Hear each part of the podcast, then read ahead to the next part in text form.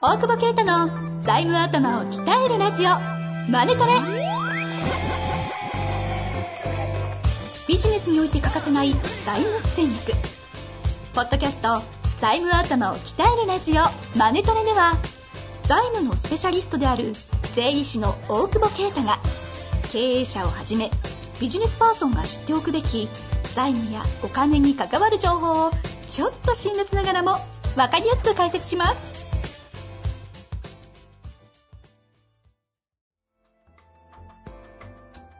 こんにちは、遠藤和樹です。大久保啓太の財務頭を鍛えるラジオ、マネトレ。大久保先生、よろしくお願いします。お願いします。さあ、今週も始まりましたが、え、はい、ちょっとね、忙しいんだね。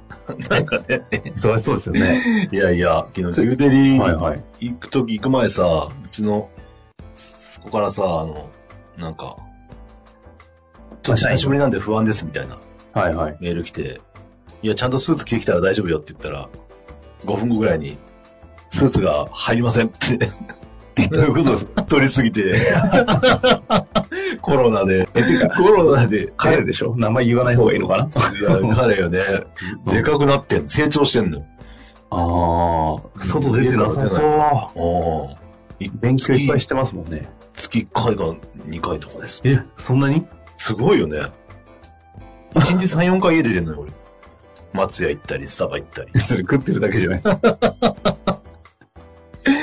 ねえ、すごくないびっくりした。そんな感じなんだと思っえ、そんなことよりも、どういうことですかその、て。んその、しょうもない、その、スー ツ着たら大丈夫よの、よくわかんない。いやいや、スーツ着るでしょ、だって。いや、スーツ着てこないなと思ったから、あー言ったんだけど。はいはい。もしかしたら。いや、入んないかなっていうのもちょっと予想もしてたんだけどね。なんなら。あーだから数日前に言うべきだったなと思ったけどさ。うん。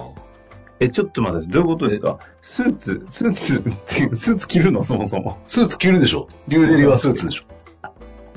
何やつ笑ってんのちょっと待って待って、デューデリがスーツでしょってなんですかえ、リュウデリはスーツよ。だって今回の番組のタイトルそれにしますよ。なんでなんでいや、確かにお客さんとかもびっくりするんだけどさ。うん。俺さ、場所に合わせるよ、俺だって。な、偉そうに言われても。いやいやいや、なんか言われんだよ、その、なんだ、仲介っぽいことやるときにさ、そのドはいキュメンタの時とかにさ、ちゃんとしていくよ、俺も。ススーーツ。ツで、ネクタイして。へそういう場でしょ、だって。え。ちょっと待 って。何いきなりまともな話されると、えいやいや、だってう、ん依頼者じゃないから、デューデリの対象者って。調査に、いか、調査させていただいてるわけじゃん。ああ。その依頼者のオーダーで。で、土足、土足でというか乗り込まなきゃいけない。土足じゃないけど、ただ、乗り込むのにだってさ、その依頼者ならいいよ。俺が T シャツ嫌な人は依頼しなきゃいいんだから、俺。はいはいはい。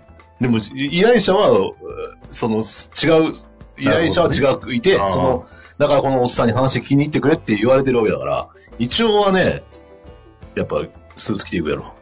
なんか、ちょっと待って よ。なんか、なんか、いや、一般、一般。普通の話やけど。 そうですね。なんか、はそう初対面の人に会うのはスーツぐらいならわかるけど、その、いや、初対面の人は別にだって依頼者、依頼者であれば別にいいじゃん。だあって俺こいういう B さんだもん、大体。う。はいはい。え、うん結局、えスーツは、ギブデリはスーツだろってなん だよ。何が。だから依頼者じゃない人に他はがいるときにさ、はいはい。迷惑をかけないように。う例えば、その、だってそうじゃん。だって銀行を回るのにさ、ん。俺が銀行と話すなら今日も短パンよ、別に。うちのお融資先、融融資してくれてる先とかうん別にこう。でもお客さんと銀行回るのにさ、短パンで行かないやろ。お客さんに迷惑かかるよ。普通の歌詞で俺。普通の話ですね。普通の話ですね、じゃねえよまともな話できるんですね。うるせえな。 まともな話でをも。逆に、そのうん方はね、あの、社社員なのかなその部下なのかわかり、あれ、ど、だ誰のこと言ってるかわかりませんけど、うんは、スーツ着り着なかったってことですかそう、もう俺の不徳の出すところで。僕のいたらのだっていうか、自分の昔見てるようでしょうね。来てたは大手だったから。こういう社風を作ってしまった自分と向き合うしかないよ ね。いや、だって当然にスーツだろうと思うわけやん。ああ、まあ当たり前だよね、別にね。はいはい霞ヶ関ビルにね。行ってたわけだから、大手のね。そうですまあね。普通にスーツだったけど、普通がスーツじゃない。まあ時代もあるけどね、コロナもあるし。あスーツだったんですね。スーツだったよ。なんでいや、昔ほら、髪がぐっちゃぐちゃの頃にさ、もう髪こんでなって頭でっかくなってたじゃないですか。おうたまたま着なきゃいけなかった時のスーツのネクタイが頭超でっかく見えてさ、キュッてなんでボンみたいな。確かに、確かに。まあ、スーツ着てもなんかもうキャッチにしか見えないんだけど。そうなんですよね。うん。どっちがいいんだっていうね。六本木州がね、消えないですからね。六本木は別にいませんって。まあ、そんな中で、昨日の質問いきたいと思います。今日ですね、36歳の方からご質勝手に問爆笑して勝手に進めていくのはいい けど。言いはます。えーはい親戚のおじの会社がコロナの影響であと半年も持ちそうにないと聞いております。い。うん個人保証など取られているようですが、自己破産の道しかないもんなのでしょうかという。なかなか重たいっすね。はいですね。デューデイはスーツでしょとか言ってる場合じゃないですね。いやいやいや、それ、金融機関もあんのもスーツよ。ちゃんと。うんうん。うん。そその話、僕、ツボになりがちなんでやめ ます。なんで だってもう、リスケの案内行くのにさ、昔単車乗る社長でさ、二人で単車乗ってさ、スーツでさ、 見つけしに。リスクすいませんって言って、終わってから単車運んで帰ってくるみたいな。ひどかったな、あれね。タバコ吸って。嫌だわい。や、反省してた。移動手段がバイクだっただけね。ああ、そうですね。。うん。はい駐車場で高いから、駐車場でかかんないようにね。 はい。 いいから本題にしましょう。何本当で笑ってる場合じゃないってこと。 ですよそね。うそう。個人保証をね、問題ね。うん。だから、まあ、厳密に半年、持ちそうもないか。ですね。うーん。だから、まあ、個人レンタル保証イコール、その、入ってるイコール破産っていう話になりがちだし、大体弁護士もそう話すけど、ええその、再生専門でやってる弁護士とかだと、やっぱ経営者保証ガイドラインとかの使い方を知ってるんで、ほうほうほう。あの、経営者が保証に入ってても、早期に事業を畳む、畳んで、その、通常の破産するよりも早く、あ早早くというか、あの、金額を大きく分配できるみたいなほうほうほことができれば、その経営者保証ガイドラインって言って、あの、金融庁が出してるガイドラインにのっとって、金融機関と交渉して、会社を破産するんだけど、あの、個人、経営者個人は、えー破産しなくていいと。まあ、自宅を残すとか。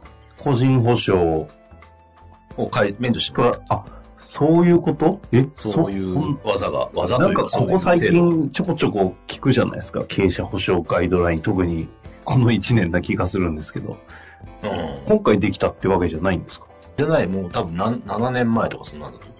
ただまそうなのあ、うん、実例がね、じょやっぱりすごい増えてきたんだろうね。その、やっぱ前例がないことやりたくないわけで。うんうんうん。別に破産してくれたら楽なわけじゃん。だってわざわざ免除するっていうことをしなきゃいけないわけだから。ね。うんそうなると、だだあのやんなかったけど、だから今でもその小さい、ちってあれだけどね、新金さんとか慣れてないとこはもういいから破産してくださいよみたいな。別にどっちだっていいじゃないですかみたいな。まあ、結構どっちでもよくねえだろみたいな。え、じゃあ経営者ガイドラインに、その保証ガイドラインに乗っ取ると、うん。完全自己破産で終わるかもしれないのが、うん。まあ、個人保証取られてたらダメなのか、取られてない場合とかは、えいや、取られてなかったら初めからそれ大を丈夫。外せるってことですかそうそうそう。そんなことあんのそうそうそう。うん。えじゃあ本来は経営者保証ガイドラインを使って、会社がいいときは保証入れないでねって交渉するんだけど、うん。もう入っちゃってて、あるいはもう悪くなってくると入れられちゃうから、ヤクザだからやっぱ。うんその時に、で、最後、だから、ちゃんと処理をするから、で、例えば事業譲渡をするとか、その、もうこの前倒れちゃうけど、ちゃんとスポンサー見つけてきて、何千万回買ってもらったとか、ああ。いや、それを使わないでもうそのまま分配しましたよとか、いや、分配というか、銀金金融機関に、いや、まあ、破産申し立てをすぐして、で、こうやってやったから、経営者の努力として少しでもかお返しできたんだから、うん個人まで取んないでね、みたいな。まあ、個人もすごい財産残せるってわけじゃないけど、なるほど。その、なんていうの、普通の自宅とか、あの、そんな豪華じゃない自宅とか残してもらえたり、まあ、あとカードとか使えるし、信用情報も載らないから、うんうん。まあ、その地味だけどメリットはやっぱあるよねっていうあ、ことだね。なるほど。国が使えなくなるみたいな話とかが。そうそうそうそう。じゃあ本当にあれなんですね。う経営者個人としての生活の方をうん。保障するっていうのが大枠のコンセプトってことですかそうそうそう。だからもう、ま、守るから早くやめたらみたいな。趣旨としたら。そのいつまでもダラダラやってないで、みたいななるほど。なのが、だからだいぶできてきてるよね。ただこれ、あのー自宅残せるって言っても自宅担保入ってたりしたら無理なんで、はいはいはい。住宅ローンの担保だったらまたちょっと別途交渉できると思うんだけど、じゃなくて全然その、ええっと、事業資金の融資の担保とかだと、まあ絶対、絶対取られるから。なるほど。だから、まあ、いかに入れないかからね。。うん。いかに担保取られてないかっていうのが多分、えもう超重要だけど。なるほど。うん。あとはこれ金融機関だけなんで、あの、ああ、なるほどね。全そ然の、と投資だったり、出資受けてたり、あとはなんだと投資は別にか。返さなくていいけど。まあ、そうか。うん。だからいきなり財務頭の基本みたいなところに戻るけど。いや、だから、例えばあれよ、家賃とか。ああ。は家賃とか連保入るよ。い。ああいうのは別に金融庁管轄じゃないから、社債も投資も大丈夫か。社と社債もだから、金融機関じゃない人が社債、えっ、と、債権者だったらダメだよ。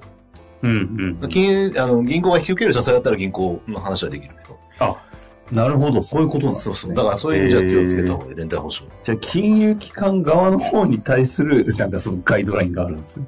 そう、金融庁のか、ああんの、ま取れないよと。ちょっとと取るなよっていう取るか、なよまあ、ちゃんと見逃してやるよみたいな。へえ。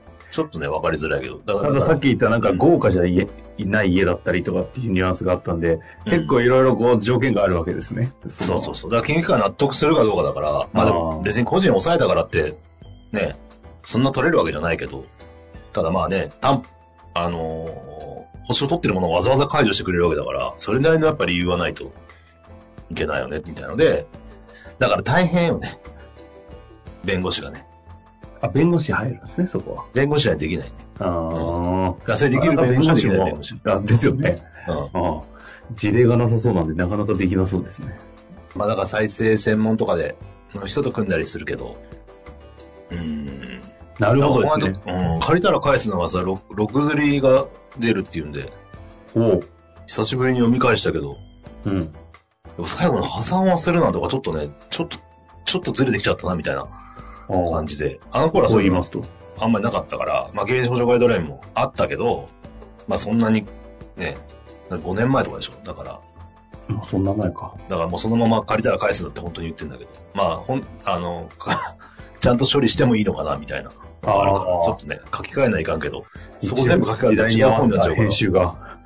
えっと それ違う本になっちゃうから、ちちょっ。と、あんまり直してないけど、ちょっとだけ直して。じゃあ番組名借りたら返せに変えますか。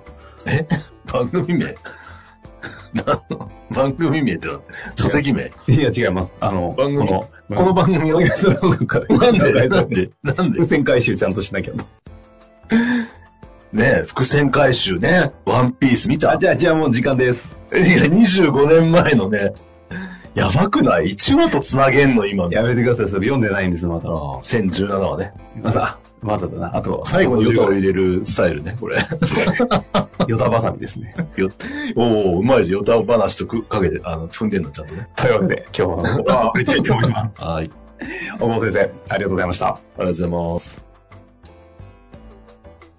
本日の番組はいかがでしたか番組では大久保携帯の質問を受け付けておりますウェブ検索で「税理士カラーズと入力し検索結果に出てくるオフィシャルウェブサイトにアクセスその中のポッドキャストのバナーから質問フォームにご入力くださいまたオフィシャルウェブサイトでは無料メルマガも配信中ですぜひ遊びに来てくださいね。